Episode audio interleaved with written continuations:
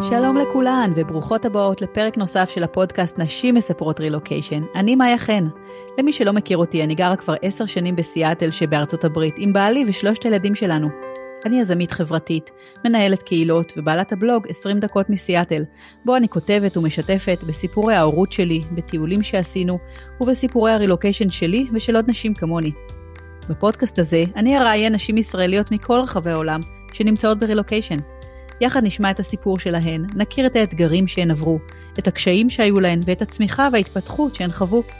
ואני מקווה שכמו שהסיפורים האלה חיזקו אותי, ככה הם יחזקו גם אתכן, כדי שבסופו של דבר תדעו שאתן לא לבד, גם אם אתן רחוקות מהבית.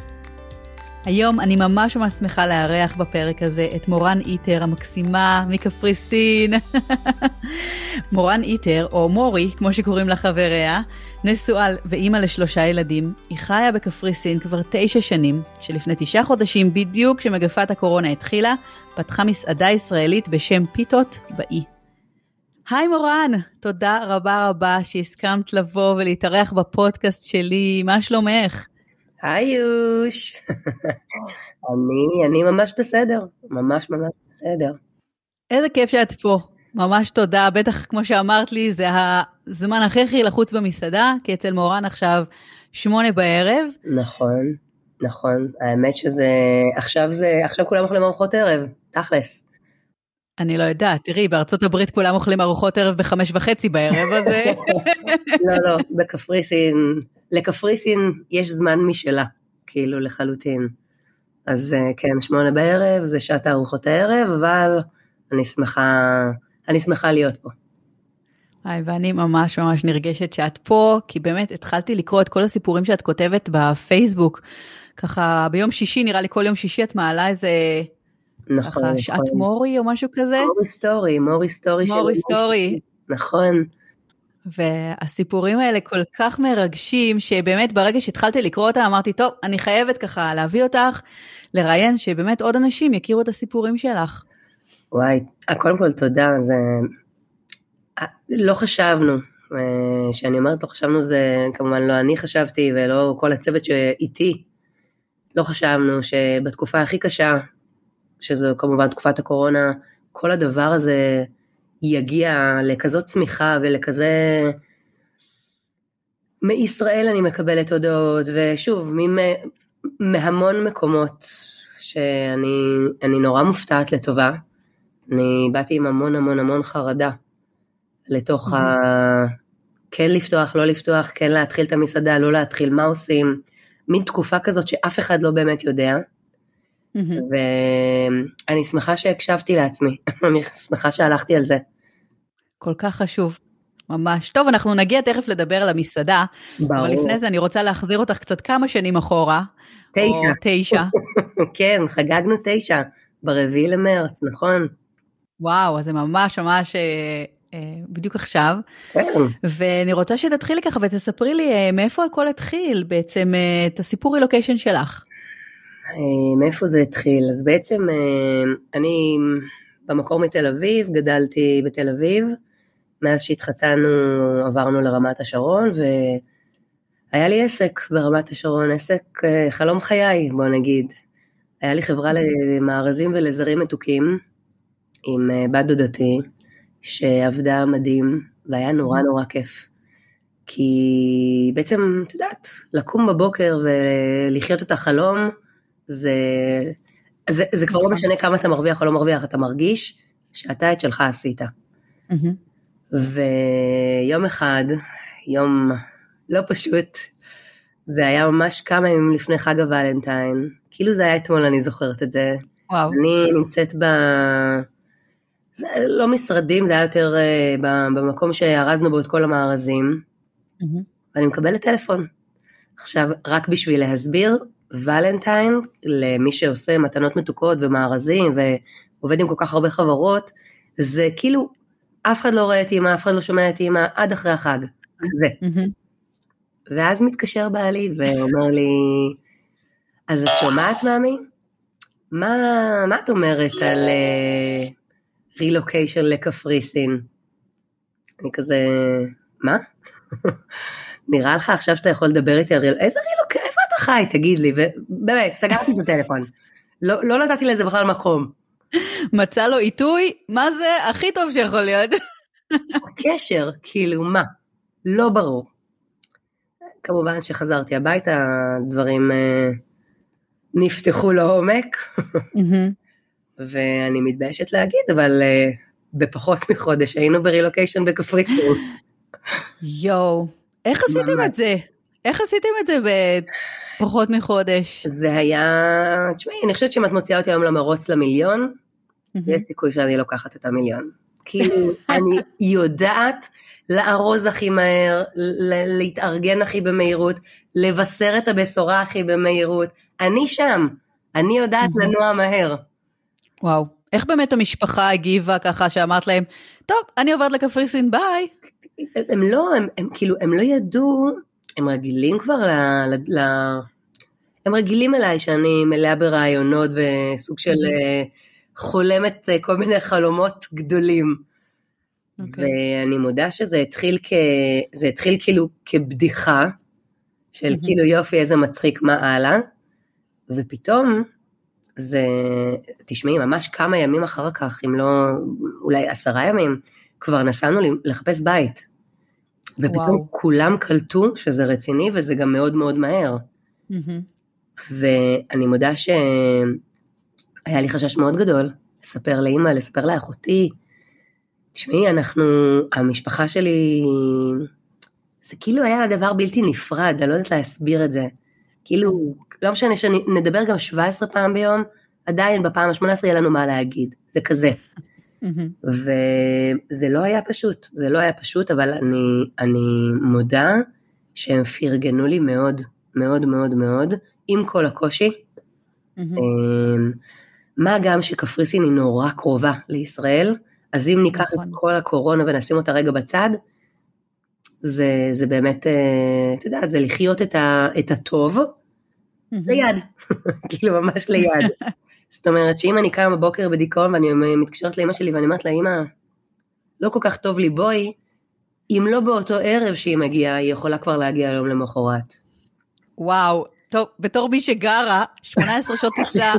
מה לחשוב בכלל אם להתקשר, מה השעה, כן, מה הם נכון. עכשיו, ימרים, לא, לא, פה זה לא, פה, זה נורא קרוב, זה נורא, עד כדי כך שרואים פה יס, yes, כאילו, את יודעת, כזה, זה כזה קרוב, mm-hmm. זה באמת מאוד קרוב, זה באמת מאוד פשוט, ו, ואני חושבת שזה גם מאוד מאוד הקל על okay. אוקיי. המחשבה שאני לא יודעת לאן אני עוברת, אבל זה מאוד קרוב לישראל.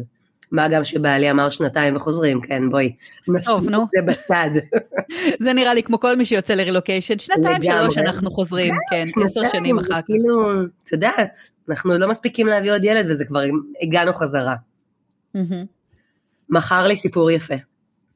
כן, אה? זה יפה אבל ש... יפה שזרמת איתו, את יודעת, כי בכל זאת, גם הוא בא אלייך ככה עם רעיון שלא ציפית, וגם uh, אומר לך מעכשיו לשלושה שבועות, וגם, טוב, אז בואי תסגרי עסק, ובית, וילדים. כן, כן, שמה, שמה, תראי, את יודעת משהו? זה לא היה כמו לסגור את העסק כמו המחשבה של אני נמצאת במקום שאני, הכי טוב שהיה לי בו אי פעם. זאת אומרת, אני את החלום שלי מגשימה, אני לא יודעת מה איתך חמוד, אני שמה. אז את יודעת, זה, זה גם מין, בוא נוותר קצת על עצמי בשביל שגם לא יהיה טוב.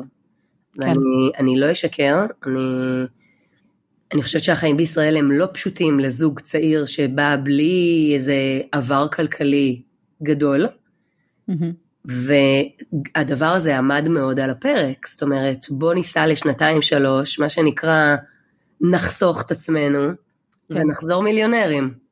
מחר את החלום. עדיין אני חושבת שהיית מאוד אמיצה, היית מאוד אמיצה תוך זמן קצר לבוא ו- ולעשות כזה שינוי. אני לא רואה את עצמי עושה משהו בזמן כל כך קצר, אבל את יודעת מה, אולי. אבל אני רוצה להגיד לך משהו, אם, אני, אני מאוד מאמינה של uh, כאן ועכשיו, זאת אומרת, החלטנו, קדימה. Mm-hmm. אל תיתן לי עכשיו, אל תמשוך אותי עכשיו, uh, כאילו הסקרנות היא קשה לי. זאת אומרת, קיבלנו את ההחלטה, אנחנו שם. אגב, זה, זה כל דבר ככה, אני כאילו, אני כבר שמה, כאילו. אני מבינה אותך, כי באמת זה מזכיר לי, אה, לא קשור לרילוקיישן, אבל שישראל בעלי הציע לי נישואים, אז הוא חשב, אני מציע לה נישואים, יש לי עכשיו שנה לקחת את הזמן, ואני תוך שלושה חודשים, זהו, ארגנתי חתונה. רואה, יש לנו סיפור דומה, אני, אני ובעלי התחתנו ואפילו שלושה חודשים לדעתי לא היה שם. כאילו, הכרנו, הבנו, זה, זה מתאים? יאללה, בואו נתקדם. זה, זה בהכל ככה. ההחלטות וה, והחוסר מחשבה של ה... זאת אומרת, זה לא חוסר מחשבה, זה, זה לקבל את ההחלטה ולבוא באופטימיות שהכל יהיה בסדר, ואני, אני, כן. זה משהו שמוביל אותי תמיד, ואני תמיד שמה ככה. את יודעת, אני חושבת שאולי לפעמים זה גם יכול להקל, כשמחליטים וישר עושים, כי לפעמים כשאת נכנסת לת... לתוך הסבב מחשבות הזה, אני מסכימה איתך. ש... כן, לא, זה נכון, לא נכון, מה להגיד, את מתחרפנת, אז לפעמים עדיף לבצע ואחר כך אני גם קוראת לזה ללמוד תוך כדי תנועה. שמה אני, כאילו, גם היום, ואני מאמינה אגב, כל רילוקיישן, זה לא נגמר בזה שטוב, הגענו, השתקענו, אחלה, מהמם, כולם במסגרות, אנחנו כבר חיים את החיים, אני חושבת שאנחנו כל הזמן לומדים תוך כדי תנועה, כי זה בכל זאת, זה אף פעם לא המקום שלנו, אנחנו לא באמת בבית שלנו, אנחנו תמיד למדים עוד, כאילו זה, זה, ההסתכלות שלי לפחות. אני אה, ממש מתחברת למה שאת אומרת, ממש. אז הגעתם לקפריסין. נחתנו. עכשיו אתם שם, וואו, וואו, נחתתם, הכרתם מישהו? הכרתם מישהו שם? תראי, כן, למזלי אה, הכרנו, כי הייתה לנו נחיתה מאוד לא פשוטה. זאת אומרת, הגעתי עם אה, הבן הגדול שלי היום, הוא היה בן שלוש וחצי, והקטנה שלי הייתה בת ארבעה חודשים. תוך כדי שארזתי, התקפלתי והבאתי את עצמי ממצב של סגירת עסק, הכנה, הכנות, הכנות מוקדמות להורים, הודעות לכולם והכל. כן. הייתה לי תקופה מאוד קשה עם הילדה שלי בבית חולים, אה, זה התחיל בשניידר, שהיא קיבלה איזשהו חיידק שגרם לה קושי מאוד גדול בנשימה, והיא הייתה מחוברת לחמצן אה, במשך שבוע. וואו. נכון, היה מאוד מאוד לא פשוט, וממש אה, כמה ימים אחרי שנחתנו בקפריסין, הסתבר שהחידק לא עזב אותה. Mm-hmm. ואני מדברת איתך על זה שכאילו עוד לפני שהמכולה שלנו אפילו הגיעה, Mm-hmm. נאלצנו להתאשפז פה בבית חולים לא פרטי, כי הבתי חולים הפרטיים פה אה, מטפלים בילדים רק מגיל שנה ומעלה, אז נאלצנו להתאשפז בבית חולים כללי גדול, את יודעת שהפאבליק נקרא לזה, כן? כן. וזאת הייתה חוויה קשה בפני עצמה, כי בפאבליק אף אחד לא דיבר אנגלית, אף אחד. ברמה שבאחת בלילה התאשפזנו ואני עם הרופא שלי על הקו שיתרגם להם באחת וחצי מה קורה עם הילדה, כזה. באיזה שפה מדברים? פה ביוונית. לא, mm. מדברים פה באנגלית, האנגלית פה היא מאוד מאוד מאוד מקובלת, אבל ב, לפ, כשלפני תשע שנים כשהגענו, mm-hmm. בפאבליק האחיות, הרופאים דיברו אנגלית, אבל באחת וחצי בלילה שאתה מגיע ומקבל אותך צוות תורן, כן. הוא לא יודע מילה באנגלית. מילה. וזאת הייתה חוויה איומה. אגב, mm-hmm. מאוד מאוד קרוב לישראל, באחת וחצי בלילה התקשרתי לאימא שלי.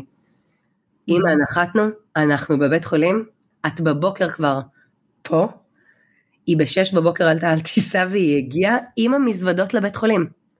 יואו, כאילו, אלוהים. והיא הבינה, היא הבינה שעכשיו כל מה שאני צריכה זה שנייה שהיא תכיל אותי ותחבק כן. אותי, ואז תפרוק לי את המכולה. כאילו היא ידעה את זה. וואי, יש לי צמרמורת, כי את יודעת, זה... זה, זה אבל ממש איזה... היה ככה.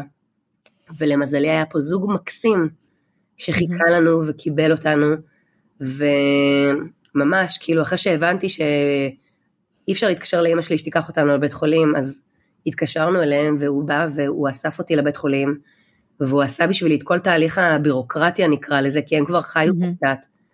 בזמן שאנחנו עלינו להתאשפז ולקבל טיפול.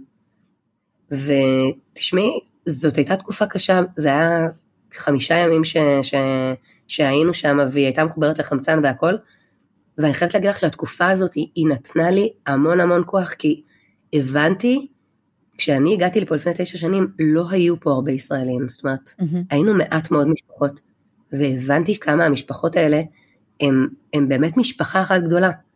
כי כן. בלי שאני הכרתי, אנשים הגיעו אליי עם אוכל ועם שתייה. ואת יודעת, כאילו, זה כל כך ריגש אותי, וזה כל כך לא מובן מאליו, במיוחד ש, שאין פה הרבה אנשים.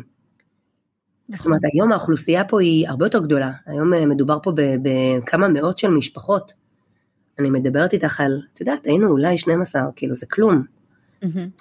וזה כאילו, אמרתי, טוב, את לא מסתכלת, את לא שוקעת, את רואה בזה את הטוב, ובאמת, יצא ככה שנכנסתי ישר לתוך uh, מעגל של אנשים מאוד טובים שמקיפים אותי.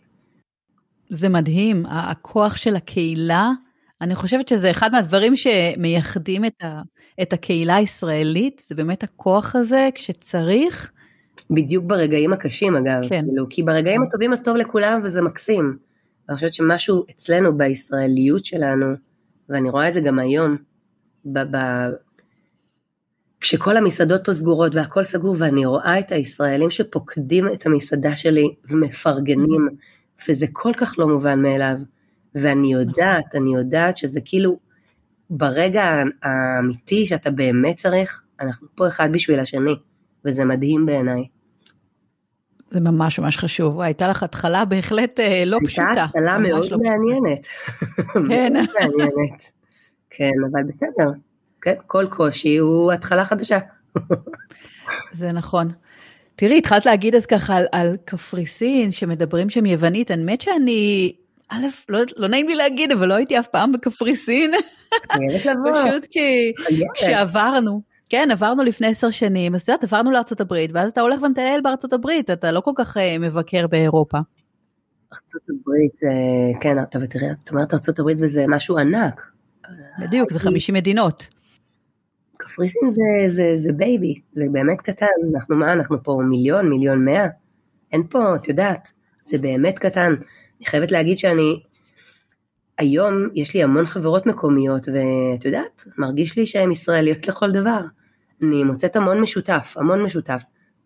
אוקיי. Okay. כשהתחלנו, אז המנטליות פה היא הייתה מאוד קשוחה. זאת אומרת, אתה בא מ-100 קמ"ש, פריסין, אחרי שהם לוחצים על הגז באמת, זה אולי 20, אולי. וואו. דוגמה קטנה, צריך היה לתקן משהו בבית כשנכנסנו אליו, התקשרנו ל... לבחור, לאיש תיקונים, אפילו אין פה לכל דבר מקצוע. אין בעיה, אני כבר מגיע. ארבעה ימים עברו. הוא הגיע. הוא הגיע, אבל עברו ארבעה ימים. ואת יודעת, זה משהו שמאוד uh, מאפיין פה את המקום. הכל עובד פה בסיגה סיגה, לאט לאט, סיגה סיגה זה כאילו הלאט לאט המקומי. הכל פה נח, רגוע, שלב, אין פה אף אחד, אין פה מרתונים, כאילו זה הכל, אה, את יודעת, הליכות בפארק, מה שנקרא. כן. ומרגישים את זה. כמה זמן לקח לך להתרגל לזה? אני לא יכולה להגיד לך שאחרי תשע שנים אני מכירה את זה, אני מכירה את זה טוב, להגיד לך שהתרגלתי? לא. זאת אומרת, אני היום למדתי לשחרר, כי אתה לא יכול להילחם בזה, אבל, אבל זה, זה קשה, זה, כישראלי זה קשה. ואני חושבת שהם חושבים עלינו בדיוק את אותו דבר, הם, הם המומים מאיתנו. זאת אומרת, כן. כשאני סיפרתי לחברות שלי על פתיחת המסעדה, הם לא הצליחו בכלל להבין, אבל את אישה, יש לך ילדים, את מגדלת אותם. זאת אומרת, איך זה יכול להיות הדבר הזה? זאת אומרת, איפה תספיקי ומתי תנוחי? מתי תנוחי? זאת השאלה הגדולה. זאת אומרת, הם לא מבינים שהישראלים, הם לא צריכים לנוח, הם באו לעבוד. וזה כל כך שונה, את יודעת, בהסתכלות, שזה מקסים בעיניי, מקסים. הם כל, כל כך אוהבים אותנו והם כאלה אנשים טובים, אני באמת באמת ממליצה לכולם להגיע לפה. זה, זה מדהים. כן. יואו, עושה לי חשק, ממש עשית לי חשק. חייבת. כשרק אפשר יהיה להתחיל לטוס ולעשות חלום, משהו. חלום שיפתחו, שיפתחו משהו. כן. זה טוב, אני לא יודעת אם מישהו שמקשיב, לה, יקשיב לפודקאסט הזה כשיעבור הזמן, אז עכשיו אנחנו בתקופת הקורונה, שהכל סגור. נכון. ולכן אנחנו ככה מאוד מאוד רוצות ש... אגב, הכל סגור, ביום, אה, אנחנו עדיין פה בסגר. ואנחנו, התוכנית היא לפתוח את הסגר באמת אה, ביום אה, שלישי הקרוב. אני ממש מקווה שכלום לא ישתנה, אבל כן. יחזיק לכם אצבעות. כן, כן, לגמרי. טוב, תראי, אז אני, אחד מהדברים שאני שואלת ככה, אנשים שמתראיינות, הם מה האתגרים המרכזיים שהרגשת במעבר? אז אני חושבת שתיארת אחד מהם לדוגמה, שהיה התרבות השונה כן. שצריך להתרגל אליה. מה, איזה עוד קשיים היו? אני חושבת שהקושי הכי גדול שלי, זה יישמע מצחיק, אבל זה היה הקושי הכי גדול שלי, זה היה לנהוג בצד ההפוך. וואי. אפילו לא חשבתי על זה, כאילו, ואני באה, את יודעת, רגילה לנהוג חצי מהזמן שלי, כאילו בארץ אתה חצי מהזמן שלך מבלה הרי על הכביש. נכון. גם אתה עומד בפקק או גם אתה נוסע. באינסטינקט הראשוני אני באה ואני נכנסת, ווואלה, אני נכנסת ומתיישבת ליד הנהג, ואני אומרת, איפה ההגה? מה קרה פה? אז זה כאילו, היה לי, את יודעת, זה לווה בהתקף חרדה. אני בטוחה. כן, אבל אני חייבת להגיד שהיום זה קצת שונה. לפני תשע שנים, אם היית על הכביש המהיר עם עוד, לא יודעת, ארבע, חמש מכוניות נגיד, mm-hmm. זה היה כאילו השיא, לא היו מכוניות על הכביש, אז גם הרגשת מאוד בנוח, זאת אומרת הנהיגה mm-hmm. הייתה מאוד מאוד איזי. אוקיי. Okay. שלא נדבר בכלל על תרבות החגורות בטיחות, שרק עכשיו, בשנים האחרונות נכנס לכאן. זאת אומרת, וואו. כשאנחנו הגענו לאי, הייתי יכולה לנסוע על הכביש ולידך אה, יהיה טוסטוס עם אבא, תינוקת מקדימה, שני ילדים אוחזים אותו מאחורה, ואת יודעת, פרי ווילי, כאילו בלי חולצה נוסעים, זה היה כזה, זה כן. באמת היה כזה. ושזה דווקא נתן לי המון ביטחון להתנסות בנהיגה, כמובן שמהר מאוד נכנסתי לעניינים, mm-hmm. סיטואציה מאוד משעשעת שקרתה לי זה שהגעתי יום אחד לצומת, ופה את יכולה לקחת ימינה גם ברמזור אדום עם הצומת ללא okay, אוקיי, אנשים ומכוניות, ואני עומדת, מחכה לירוק. את יודעת, מנומסת. עכשיו, אין פה את תרבות הצפירות, לא מצפצפים לך. Mm-hmm. מישהו ממש יכעס עלייך, הוא עושה לך אורות גבוהים. ואנשים עושים לי אורות גבוהים, ואני אומרת, וואי, איזה נחמדים, הם שמים לב שאני חדשה פה, זאת אומרת, וואו, איזה מחבקים על הכביש. עד שמישהו בא, יצא מהאוטו, דפק לי על השמשה ואמר לי, סיגנומי, שזה הסליחה ב... הוא אומר לי, את יכולה לנסוע כאילו? זה, זה שלך, כן. רק אם לא תיסעי אנחנו לעולם לא ניסע. זה לא יקרה שום דבר. גדול. ואז הבנתי שאפשר, את יודעת, לנסוע. תשמעי, היום, אני, אני אשקר אם אני אגיד אחרת, היום כשאני מגיעה לארץ אני לא נוהגת. זאת אומרת, אני כל כך רגילה לנהיגה בצד השני, שהיום זה קורה לי בדיוק ההפך כשאני באה לבקר בישראל. זאת אומרת, מצאתי את עצמי הרבה פעמים בישראל עומדת בכיכר ולא יודעת אם אני צריכה ימינה או שמאלה. ובישראל זה לא כמו פה. לקחת נכון. שמאלה או ימינה שלא לצורך, סיימת את חייך, כאילו, הנורא מסוכן בארץ. נכון, פה זה, את יודעת, בדיוק, זה אפס אחוז סובלנות. אז uh, היום אני משתדלת לא לנהוג בארץ, אבל את יודעת, לפחות אני נוהגת פה. כן, טוב, תראי, הפתעת אותי, לא חשבתי שתגידי את זה בתור אתגר, אבל זה בהחלט, את צודקת. זה אתגר, זה אתגר. עוד אתגר זה הבתי ספר והשפה. שמה האתגר שם? זה אתגר, אבל בכל כל אחת שעושה רילוקיישן היא באיזשהו מקום מאותגרת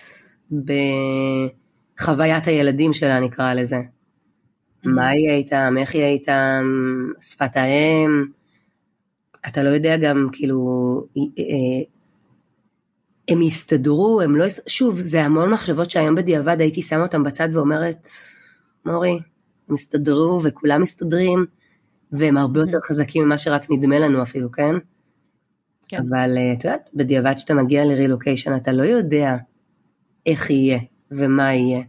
אתה יכול רק להגיד את זה למישהו שכבר מגיע, שזה מסתדר. נכון. אבל זה אתגר לא פשוט. אז מה כן עזר לך?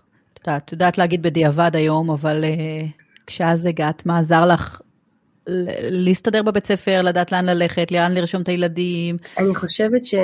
אני חושבת שמה שעזר לי, זה היה בעיקר um, כמה ישראלים שהיו פה והם הבינו את, את הדברים אצלי, כאילו הם הבינו שאני, שאני לא יודעת, כאילו, תראי, כשנכנסנו לכאן, כשהגענו לכאן, אמ, היו, היו כמה בתי ספר, ואתה לא באמת יודע מה טוב. זאת אומרת, למה זה טוב וזה לא טוב? איך אתה באמת בוחר את זה? ואני חושבת שזה גם אותו דבר על אזור המגורים שלך. אני מאמינה, ואני עד היום ככה אגב, שמרכז החיים שלי הוא קרוב מאוד לבית ספר. אני הבנתי שכל ילד מסיים בשעה שלו, וזו שעה שונה, ואם אתה כל היום צריך לבוא ולקחת ולבוא ולהחזיר, לפחות שאני אהיה קרובה לאזור הבית ספר. והיום אם מישהו היה מגיע לפה, לא הייתי אומרת לו, תשמע, לך לבית ספר הזה, תעשה ככה וככה, תבוא, תבוא ותירשם לפה, תגור פה, הייתי אומרת לו, תחשוב מה אתה רוצה באמת, מה הכי חשוב לך. חשוב לך להיות קרוב לים, חשוב לך שהמרכז שלך יהיה קרוב לבית הספר, חשוב לך בית ספר קטן ומכיל, חשוב לך בית ספר שלא מדברים בו עברית, כדי שהילדים מאוד מהר יתרגלו לשפה אחרת. זאת אומרת, צריך להסתכל על כל התמונה ולהגיד מה, ואני חושבת שגם כל בן אדם, חשובים לו דברים אחרים. אף אחד לא יכול להחליט על אף אחד. נכון. וזה לא קשור עכשיו לרילוקיישן לקפריסין, זה אני חושבת שזה בכל רילוקיישן. זה מה אני רוצה לפחות בשנה הראשונה. בואי לא נחשוב רחוק, בסדר? כן. מה בשנה הראשונה אני מציב לעצמי ביעדים? אם אני מחליט שהשנה הזאת, אני עוד לא חשוב לי איפה אני אעבוד כמורי. חשוב לי שהילדים שלי ילכו לבית ספר שמבחינתי, בבחירה שלי, mm-hmm. הוא יהיה ברמה הכי טובה, שהכי יכיל, הכי יחבק את הילדים שלי, וחשוב לי לגור ליד, כדי שאני באמת אוכל לעשות גיחות ולראות שהכל בסדר, או אני אקרא לזה להיות בקונטרול על הדברים. אז לי היו חשובים הדברים האלה, ובאמת זה מה שלקחתי. לקחתי בית ספר שבהסתכלות הראשונה שלי התרשמתי ממנו מאוד לרע, כי אמרתי בואנה זה בית ספר ענקי, זה מגן, מגיל שנתיים, עד סוף י"ג, זה בית ספר וואו. ענקי. כן. זאת אומרת, מה, זהו? שם אנחנו נהיה? ואני הסתכלתי על בית ספר ואמרתי, טוב, זה גדול לי מדי, ורשמתי את הילד שלי לבית ספר אחר, קטן, שהיו בו המון ישראלים, והוא יותר חיבק והוא יותר הכיל, וזאת לא הייתה המסגרת הנכונה לילד שלי. והילד שלי מאוד מאוד מאוד בכה, ולא הצליח להסתגל, והיה לו מאוד מאוד קשה. ו... ושתביני, הבית ספר הקטן הוא היה מאוד רחוק מהמקום שגרנו בו, כי אני בכלל תכננתי להיות בבית ספר השני. כן. ובסופו של דבר אמרתי לעצמי, עצרי את כל היועצים שמסביב ותקשיבי לך ותקשיבי ללב שלך ולילד שלך. ובאמת העברתי אותו לבית ספר הגדול, שמאוד איים עליי, וגיליתי מאוד מהר שזה הבית ספר הכי מחבק והכי מכיל, שאני יכולה כרגע למצוא פה, על האי הזה. כן. הוא קיבל אותו מאוד מדהים, ותשמעי, ההסתגלות הייתה גם בהתאם, לא היו ישראלים. הילד שלי תוך חודש הבין שהוא חייב ללמוד את השפה, הוא חייב להבין את הבסיס. זאת אומרת, זהו, אף אחד יותר לא עוזר לך. אין את החבר הישראלי שיגיד לך, לגננת, הוא צמא, הוא רעב. Mm-hmm. לא, אתה צמא, אתה רעב, אתה תצטרך להסתדר. וזה מאוד מהר נכנס לשם. Mm-hmm. ולאט לאט הבנתי שאני אלך בקצב שלי, שהוא הנכון לי, הוא לא חייב להיות נכון לאחרים. ואני מאוד שמחה שהלכתי ככה, כי אני חושבת שכל אחת שעושה רילוקיישן היא כל כך עסוקה בלשאול כל כך הרבה שאלות, ויש כל כך הרבה יועצים, שזה דבר מדהים בעיניי, מדהים. אבל לא תמיד העצות האלה הן עצות שהן נכונות לך. בדיוק. בסופו של דבר את צריכה להיות קשובה לעצמך. בדיוק, בדיוק. אני כל כך מזדהה עם זה ש... שאתה צריך הכי להקשיב לעצמך ולמה שנכון למשפחה שלך. נכון. ו... וזה בסדר להקשיב, אבל בסופו של דבר אתה צריך להרגיש טוב עם ההחלטות שלך. גם אם הן נוגדות את הקיבוץ הישראלי או את מה שהרבה אנשים אחרים עושים, עדיין. אני מסכימה איתך. זה, זה ממש חשוב שהקשבתם לעצמכם, שהקשבת בסופו של דבר. כן, בסופו של דבר כולם מצאו את עצמם, ואז את יודעת, אני נכנסתי לדיכאון שלי. כולם התמקמו, בדיוק, ואז אוקיי, מה אני עושה עם עצמי? וואי, וזו תחושה כל כך קשה. תשמעי, זו תחושה קשה, זו תחושה ש... את יודעת משהו, אני לא אהיה מגעילה ויגיד כולנו חוות, אבל לדעתי 90 אחוז mm-hmm. מהאנשים, את יודעת משהו, גם הגברים וגם הנשים, שעושים רילוקיישן בשביל האחר, כן. חווים אותם. Mm-hmm. אני חושבת שזה משהו שאף אחד אולי לא, לא רוצה לדבר עליו, אבל בסופו של דבר, וזה לא משנה אם זה אחרי חצי שנה או אחרי שנתיים, מגיע השלב הזה שכולם מסודרים ואתה מוצא את עצמך לבד. אתה מוצא את עצמך בשאלה הגדולה של, את יודעת משהו? זה כמו אחרי חתונה. הנפילת מתח הזאתי? כן, שאתה נכון. כל כך עסוק ועושה ועושה ועושה, ואז פתאום, אוקיי, מה עושים עכשיו? על מה מדברים עכשיו? בדיוק. זאת אומרת, מה עכשיו? וזה בדיוק זה. פתאום, השאלה האמיתית, מה אני עושה עם עצמי פה? נכון. וכן, זו, זה היה, זאת שאלה שלקחה אותי למחוזות קשים מאוד. קשים מאוד. גם אני, חוויתי אותה בהחלט, את יודעת, לבוא לפה, בהתחלה את בתוך העשייה באמת, להכניס את הילדים ולהיות עם הילדים וזה, ואז באיזשהו שלב, אוקיי, מה איתי? לאן אני רוצה לקחת את עצמי? מה אני רוצה לעשות? האם אני רוצה להישאר איפה שהייתי קודם? האם אני רוצה להתחיל לפתח את עצמי למקום אחר? יש לי פתאום הזדמנות? למרות שאני חייבת להגיד שגם. הלחץ הזה, יש איזשהו לחץ שאומר, טוב, יש לך הזדמנות, את חייבת לנצל אותה, אז תעשי עם זה משהו. אז איך את לא עושה עם זה? איך את כבר לא יודעת מה את רוצה לעשות עם עצמך? איך את... את יודעת, זה גם כאילו מהצד השני, ברור. זה גם לחץ. מה זה לחץ? זה, זה הכי, הכי מלחיץ. זה עוד יותר לחץ שמלחיץ את הלחץ. כאילו בואי. אז אה, הייתי שם, ולא היה פשוט, זאת הייתה תקופה מאוד קשה, ואני חושבת שזאת הייתה תקופה שהייתה קשה לכולם, כי כל הבית הרגיש שאימא מפורקת, וזה לקח אותנו למקומות לא טובים, את יודעת, בהכל, בהכל. כן. ואני הייתי מאוד בדיכאון, אני מודה. זאת אומרת, כל דבר שהיה קשור בוואטסאפ המשפחתי, הוא בכלל לא היה אופציה לפתיחה. למה רק הייתי פותחת את הוואטסאפ המשפחתי, הייתי נכנסת להתקפי בכי של, קחו אותי מפה כאן ועכשיו, מה זאת אומרת, מה אני עושה פה? ואת יודעת, זהו, השעון מתקתק, מחכה שיעבור שנתיים. כן, וואו. ואז אה, את מבינה ששנתיים לא יעברו, כאילו, זאת אומרת ששנתיים כבר עברו, אבל mm-hmm. היעבור שנתיים הוא כבר יעבור ארבע ויעבור שש. וזהו, והתעוררתי, והתעוררתי, זאת אומרת, הבנתי שלא חשוב מה, אני צריכה להיות מאושרת כבן אדם, אני צריכה לעשות עם עצמי משהו, כל mm-hmm. סוג של עשייה אגב.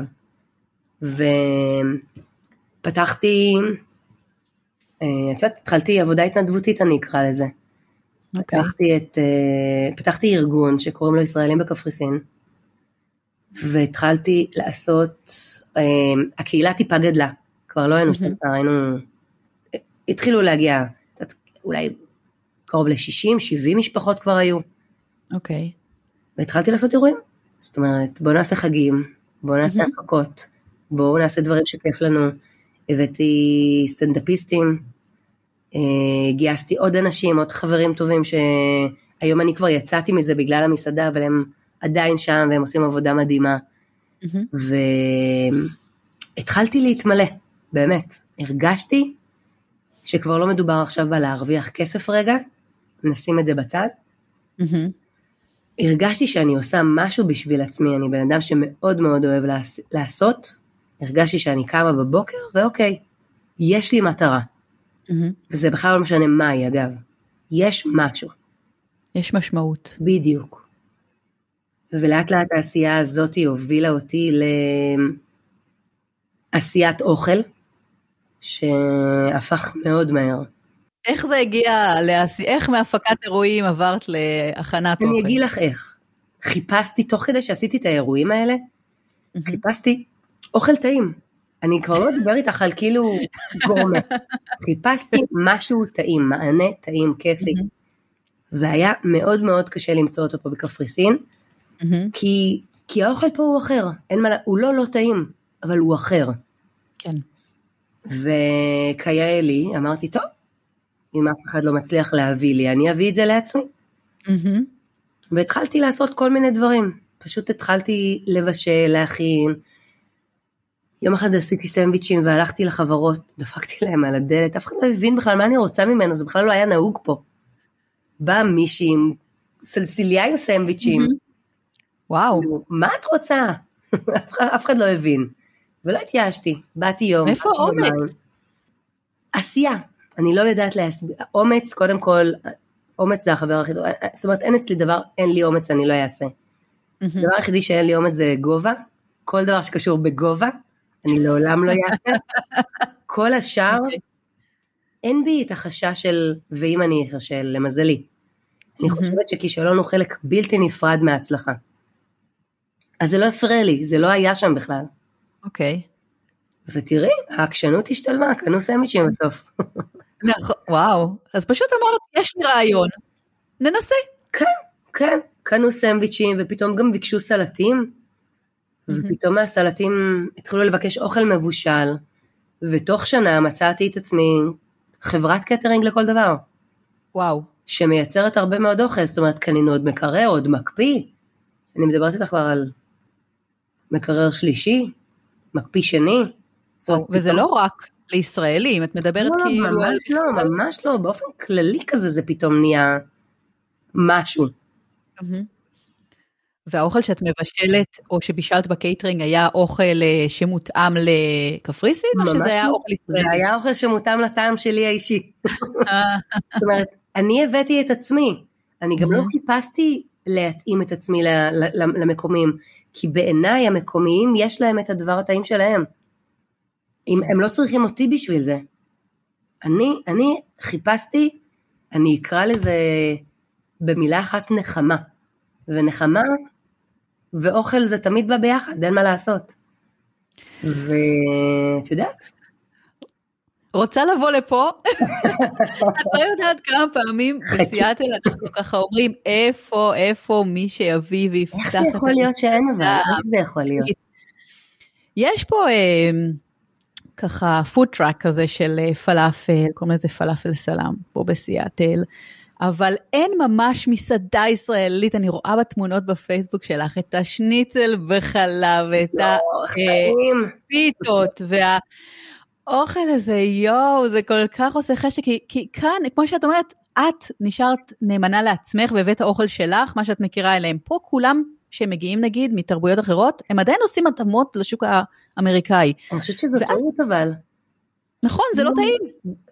את יודעת משהו, וגם אם זה טעים, אם אתה בא ואתה עושה משהו שמותאם למשהו אחר, אז, אז זאת אומרת, הוא כבר קיים. אם אתה לא תביא את עצמך בעצם, אז א', אני לא חושבת שאתה תמלא את עצמך, את הנפש שלך. ודבר שני, קח סיכון, אני, אני מאוד מאמינה בלקחת סיכון. נכון. ולמזלי הסיכון הזה ישתלם, ממש למזלי. בהחלט, בהחלט. אז איזה, מה את הכי אוהבת לבשל? מה האוכל האהוב עלייך? את מדברת עכשיו כאילו מה אני אוהבת לבשל באופן כללי, או מה, מה במסעדה אני הכי אוהבת?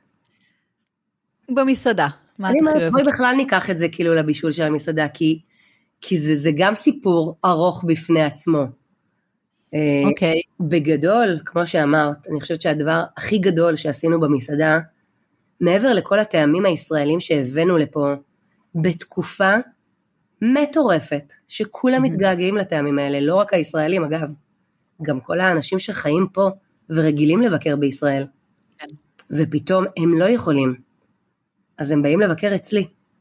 וזה מדהים, זה מדהים התגובות, זה מדהים התחושה שאני נותנת להם, שהם חווים את תל אביב, הם, הם חד משמעית חווים את תל אביב דקה מהבית שלהם. יואו, איזה כיף. אז איך עשית אגב, את זה? אגב, כולל מוזיקה, אנשים מבקשים מאיתנו את הפלייליסט, ואני לא מדברת על הישראלים, אני מדברת על המקומיים. אז זה מדהים.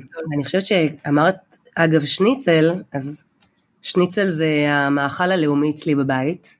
Mm. בעלי אה, יכול לחיות על שניצל כל החיים, שלוש פעמים ביום.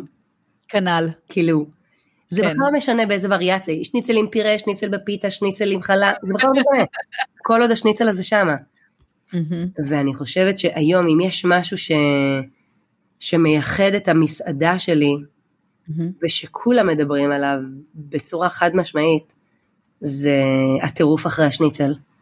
אוקיי. Okay. אני עוד לא אכלתי שניצל בקפריסין, ופתאום הבאנו את השניצל. נכון. וכמות המקומיים שבאה בשביל השניצל, זה כל כך מרגש אותנו, כי זה רק שניצל, אבל את יודעת, בסופו של דבר, זה לא רק שניצל. מבינה למה אני מתכוונת? זאת אומרת, אנחנו, כן? אנחנו הישראלים, מה אנחנו רוצים? בסך הכל שניצל. נכון, את האוכל. זה פשוט עולם השניצל הזה, שזה מדהים בעיניי, מדהים. אני חושבת שזה שניצל, זה כזה האוכל של הבית, זה האוכל של אימא. כן, זה שניצל, זה שניצל. זה הכי פשוט להכין. לגמרי, לגמרי. אמ, אז זה ה... חכי שנייה, אני הולכת להביא לך שניצל. הלוואי, הלוואי ואפשר היה לשגר את זה. כולם עכשיו עוצרים רגע, עושים פאוז, הולכים לאכול שניצל וחוזרים. כן, בדיוק. זה, זה כל כך אה, באמת קלט, קלט למקום הזה שבו אנשים מחפשים את האוכל הביתי וגם הטעים. לגמרי, לגמרי, ואני חושבת שאם אני אקח אותנו רגע לפיתות, אז mm-hmm. המחשבה הכי גדולה שהייתה לי בתוך המסעדנות הזאת ובתוך הדבר הזה, כי תראי, אם הייתי היום בארץ, לא הייתי אומרת לך, תשמעי, בא לי לפתוח מסעדה, לא, כנראה שהייתי היום במקום אחר. Mm-hmm. אבל אני חושבת שדווקא בתוך הקורונה, בתוך הסגר, בתוך הגעגוע העמוק הזה, לטעם הישראלי ולבית, mm-hmm. אני גיליתי את האוכל מחדש, אני גיליתי את עצמי מחדש. אני הבנתי כמה הנאמנות לעצמי ולטעמים הישראלים והחוסר פשרות בהכל. כן. אמ, הוא מה שמוביל אותך בסופו של דבר להצלחה. והיו לנו המון חששות, גם לי וגם לשותף המדהים שלי. Okay. ש... אוקיי. שאת יודעת, נורא נורא נורא התלבטנו. התחלנו את הכל, התחלנו את השיפוץ, ובעצם פתאום נחת עלינו הסגר הזה.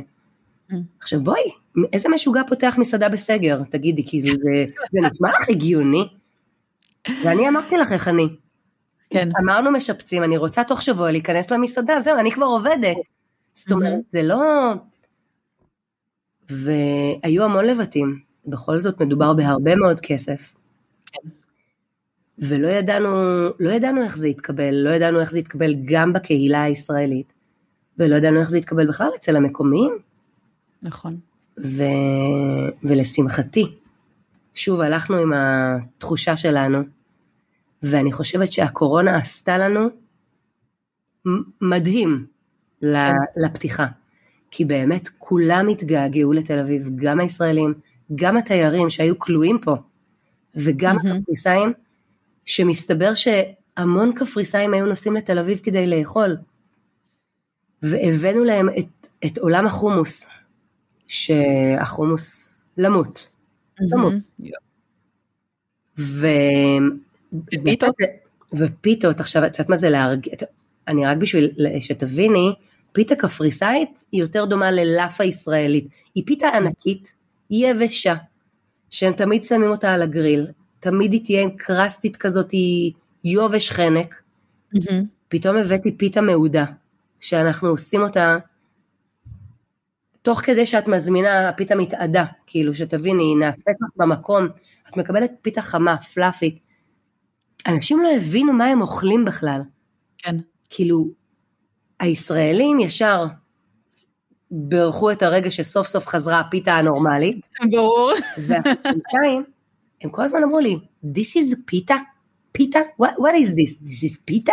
זה היה כאילו, את יודעת, אף אחד לא הבין, קפריסאי רגיל שפיתה זאת פיתה ענקית קשה. איך כן. הבאתי לו את הדבר הקטן והמושלם הזה, שיכול להכיל כל כך הרבה בפנים. נכון. ולא מתפרק ולא נקרע והוא עדיין ג'וסי. וזה עשה מדהים כאילו. ו, ואני גם רואה כאילו את התגובות של אנשים שכותבים לי, שזה, שזה לא נופל מכל מסעדה תל אביבית, ושהאווירה היא נורא כיפית. אמ, בימים של לפני הסגר, אז מוזיק, הרעיון הוא היה להביא באמת איזה משהו של happy place, שכולם מגיעים אליו, ולא משנה עכשיו אם בפגישת עבודה או לא, בואי נעצור שנייה, בואי נשתחרר, בואי נשים מוזיקה טובה, בירה, צ'ייסרים של אוזו, בואי נאכל משהו טעים וככה הפסקה קטנה מהחיים ולהמשיך הלאה. Mm-hmm. ואני חושבת שהצלחנו לעשות את זה לפני הסגר, עכשיו בואי נראה שבוע הבא שאנחנו באמת חוזרים לשם, אבל uh, זו תחושה מדהימה, זה תחושת גאווה ענקית מבחינתי, אני... אני לא רק בעצמי, בכל הפרויקט הזה, ואני חייבת להגיד גם בכל הקהילה הישראלית שתומכת בו. שזה מאוד לא אה, מובן מאליו. שזה לא מובן מאליו, לא. ממש לא. שאנשים באים לתמוך, וכן, תראי, זה באמת, אני חושבת שאפשר לראות לאורך כל המסע הרילוקיישן שלך, שאת ממש מקשיבה לעצמך ולאמת שלך ולמי שאת, ואת מביאה את זה קדימה, וכשאת הולכת לפי זה, אז הדברים מסתדרים. כן, לגמרי, לגמרי. זה, שוב, יש המון המון המון דברים תוך כדי תנועה, mm-hmm. אבל uh, כמו שאמרתי, אני, אני מאמינה באמת שלומדים מטעויות ו- וזה חלק בלתי נפרד מההצלחה. Mm-hmm. ואם אתה מסתכל על זה גם ככה, זה בסדר, זה, זה באמת בסדר. שאם ניקח את זה, את יודעת, לכל אחת שעושה רילוקיישן, עם מסעדה, בלי מסעדה, עם עסק, בלי עסק, זה בכלל לא משנה. אם את באה מוכנה לקבל גם את הטוב וגם את הרע, וללמוד תוך כדי תנועה, את תצליחי. את רק צריכה להאמין בעצמך. נשמע כמו איזה משפט אה, סיכום, כן?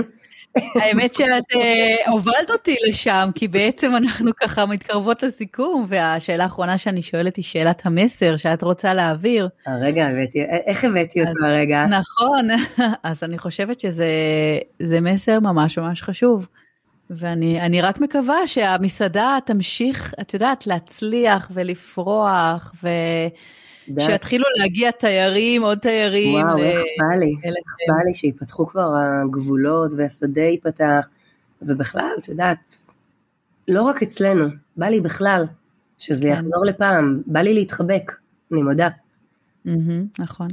מה את מאחלת לעצמך, ככה, נגיד, לשנה הקרובה? אני מאחלת לעצמי ש... שכל התוכנית קדימה אה, תתגשם, גם בפן העסקי, ואני בעיקר בעיקר מאחלת, אה, דווקא בגלל המצב, אה, אני מאחלת לי ולכל הסובבים שלי, שסובבים אותי בכל הדבר הזה, ובכלל פה, על האי. אני מאחלת בריאות. זה, הבנתי שזה הדבר הכי חשוב.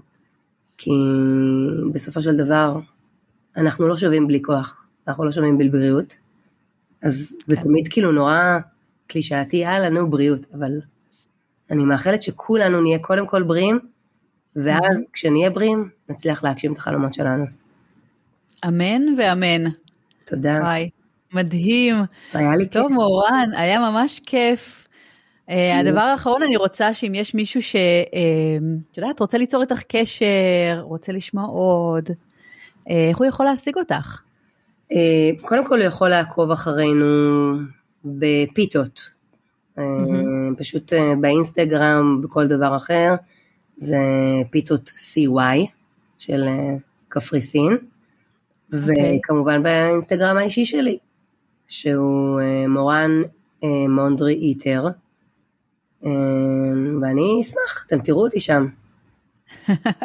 אותך ואת האוכל. את האוכל, את הסרטונים שלי, יש לי כל כך הרבה שטויות שאני עושה, תוך כדי תנועה, שזה חוויה בפני עצמה. אני מבטיחה לשים את הקישור לאתר שלך ולפייסבוק ולאינסטגרם yes. והכל בתיאור של הפרק, ככה שאם מישהו רוצה לראות עוד תמונות, ו... או מגיע לקפריסין בקרוב בתקווה ורוצה לא, לבוא די. ולאכול שם, אז, אז בכיף ומוזמן. תודה רבה, תודה. בבקשה, המון המון תודה שבאת והתארחת פה, ונורא כיף לי שאני, את יודעת, גם אם זה רחוק וקורונה והכל, אני יכולה להביא קצת מקפריסין אליי, נכון, איזה כיף. כל סיאטל. את עוד תגיעי אליי. מבטיחה לך, מבטיחה. לא, זה יהיה חלום. נכון. בהחלט, בהחלט. יאללה, בשנה הבאה. סגרנו, קבענו. קבענו. טוב, אז תודה רבה. תודה, תודה רבה, תודה. ותודה רבה לכן, המאזינות הנפלאות והיקרות, שהקשבתם לעוד פרק של הפודקאסט נשים מספרות רילוקיישן. אני מאיה חן, ועד הפרק הבא אתן יותר ממוזמנות לעקוב אחריי בבלוג שלי 20 דקות מסיאטל, בדף הפייסבוק שלי, באינסטגרם או בקהילת הפייסבוק החדשה, ביחד ברילוקיישן, בה ננהל דיונים על הפרקים ונשתף בסיפורים. חוץ מזה, תוכלו למצוא את הפודקאסט בכל אפליקציות הפודקאסטים, כולל ביוטיוב, תחת השם נשים מספרות רילוקיישן, ואני אשמח אם תירשמו כמנויות, כלומר תלחצו subscribe, כדי לקבל עדכונים על כל פרק חדש, ישר למכשיר הטלפון שלכם, ותזמינו אנשים נוספים שיכולים ליהנות מהפרקים. והכי חשוב, תדעו שאני פה בשבילכן, ותזכרו שאתן לא לבד ברילוקיישן הזה. שיהיה לכם יום נפלא, ונתראה בפרק הבא. ביי. ביי.